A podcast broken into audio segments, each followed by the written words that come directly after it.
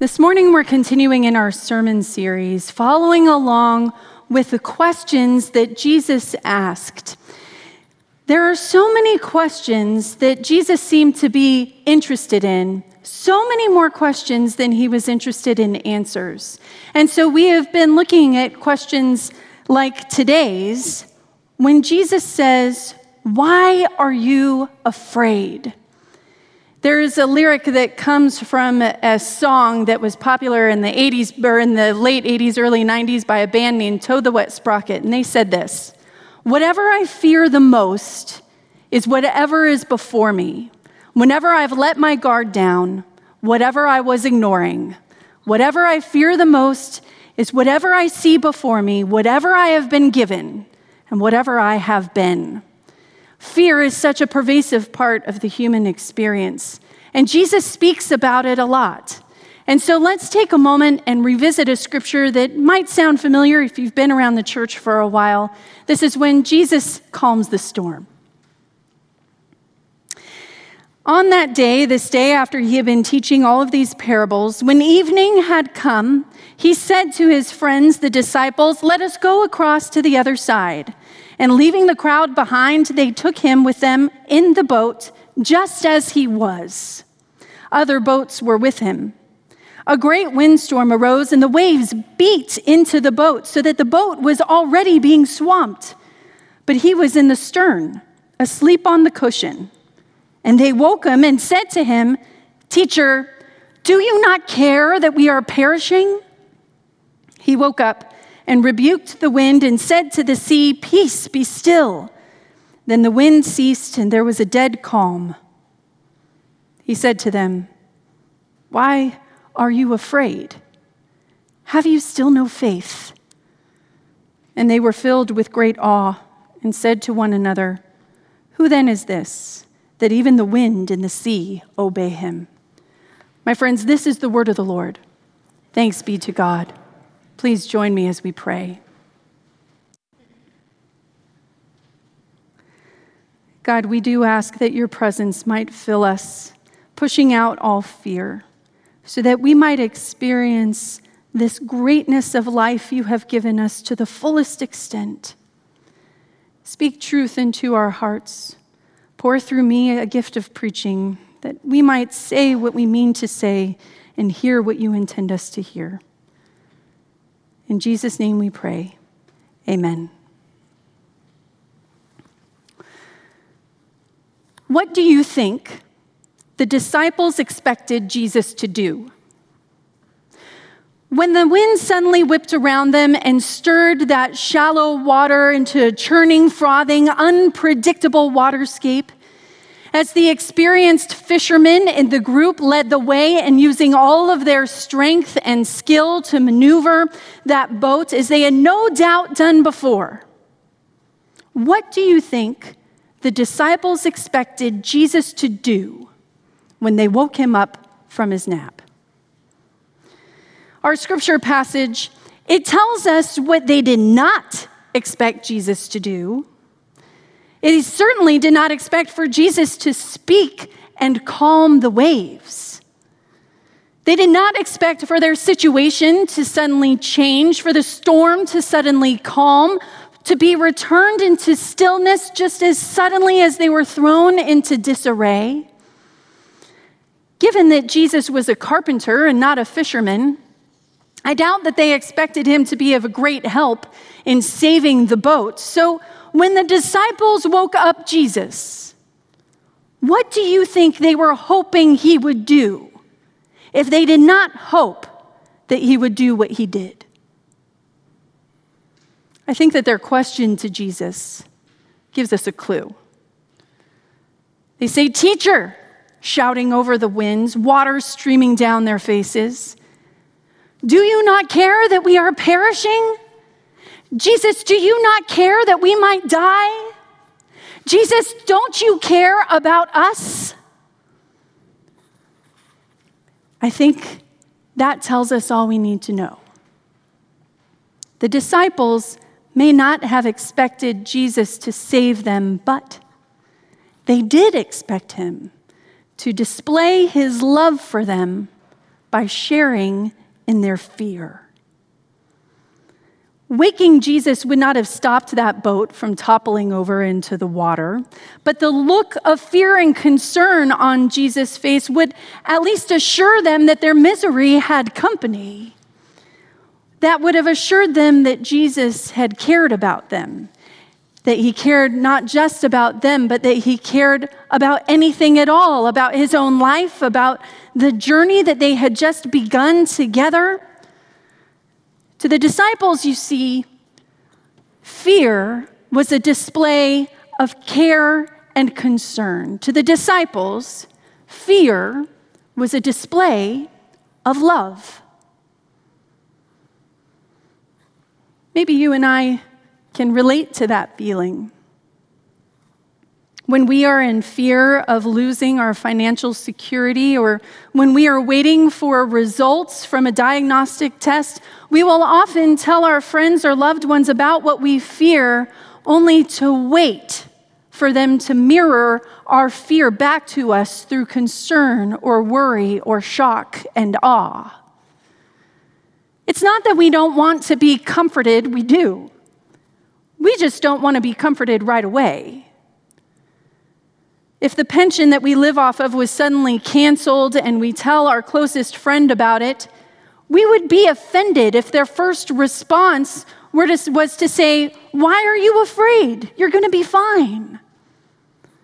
Instead, we would expect them to share in the awe and the terror of that moment, to empathize, to exclaim, and to knit their eyebrows together in concern. It's only after they share in our fear that we are willing to share in their faith when they say to us that everything will be okay. And it turns out that the disciples are a lot like us. They needed Jesus to share in their fear if they were going to share in his faith. But Jesus didn't want to share in their fear. He didn't need to be afraid in order to love them and in order to love them well. Listen to his questions back. He says, Why are you afraid? Have you still no faith? If the disciples were hurt that Jesus was not awake and fearful with them during the storm, then Jesus was hurt that they still doubted his love and care for them once the storm was over. From Jesus' questions back to the disciples, it's clear that Jesus sees no connection between fear and love. But for the disciples, fear, faith, and love are intermingled. They're confused in their hearts. Maybe they're confused in our hearts too. We love one another by worrying about one another, by fearing alongside one another, by sharing in each other's misery. The disciples are afraid because of the treacherous weather conditions, but they are also afraid that Jesus doesn't love them. It makes us wonder what one they are more afraid of. Are they more afraid of the weather, of their circumstances? Or are they more afraid of the idea that Jesus just doesn't care. It brings us to the same question Which circumstance are we more afraid of? Are we more afraid of the storms in our lives, of the unpredictable events that occur and leave us feeling out of control? Or are we more afraid that Jesus is alongside us, watching our fear? but asleep at the wheel. Clearly, Jesus cares about the disciples. We know that. We see it in all of the stories throughout Scripture. We see it here that Jesus cares so much about the disciples that rather than sparing a second, he wakes up and then calms the storm. There's not a minute to spare. Clearly, Jesus cares about the disciples. He puts an end to that event that first provoked their fears and leaves them only with the fear that I believe did grip them more fiercely than the waves. The fear that at the end of the day, they were not loved. But Jesus loved the disciples. And Jesus loves you. And Jesus loves me. In 1 John the author says this If anyone acknowledges that Jesus is the Son of God, God lives in them and they in God. And so we know and rely on the love God has for us. God is love. Whoever lives in love lives in God and God in them. Love has been perfected among us in this that we have confidence on the day of judgment that in this world we are like Jesus. There is no fear in love, but perfect love drives out fear because fear has to do with punishment. So whoever fears has not reached perfection in love. That's a lot from the scripture but it speaks something true to each and every one of us. There is a connection between love and fear, but it is not that fear begets love, it is that love drives out fear.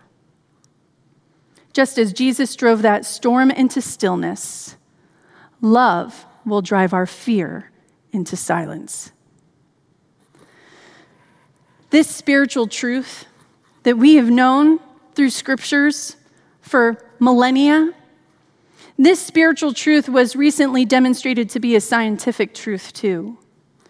There was a recent study from the University of Bonn on how to best eliminate fear in men.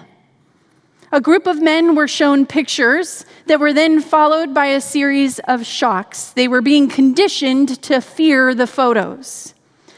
And then, after a period of time, half of the test subjects were given oxytocin. Oxytocin is the chemical that our brain releases when we are experiencing love. The other half were given just a placebo. So then, next, the men were shown the same pictures as before, but without the series of shocks. And what the researchers found was that the men who were given oxytocin, the men who were feeling loved, had far less circumstances and feelings of fear than those who had not been feeling loved. Often we believe that the opposite of love is hate. But it would turn out to be that really the opposite of love is fear. Friends, perfect love drives out fear. When we are afraid, what is it that we are most afraid of?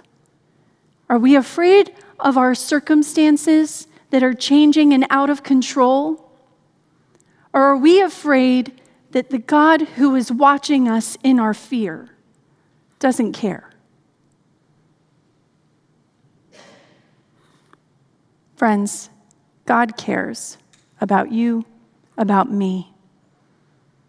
And God loves you and has placed love within you so that not only do you have the ability to drive fear out of your heart through the love of God, but you and me, we have the ability to drive fear out of the hearts of other people who don't know that they are loved.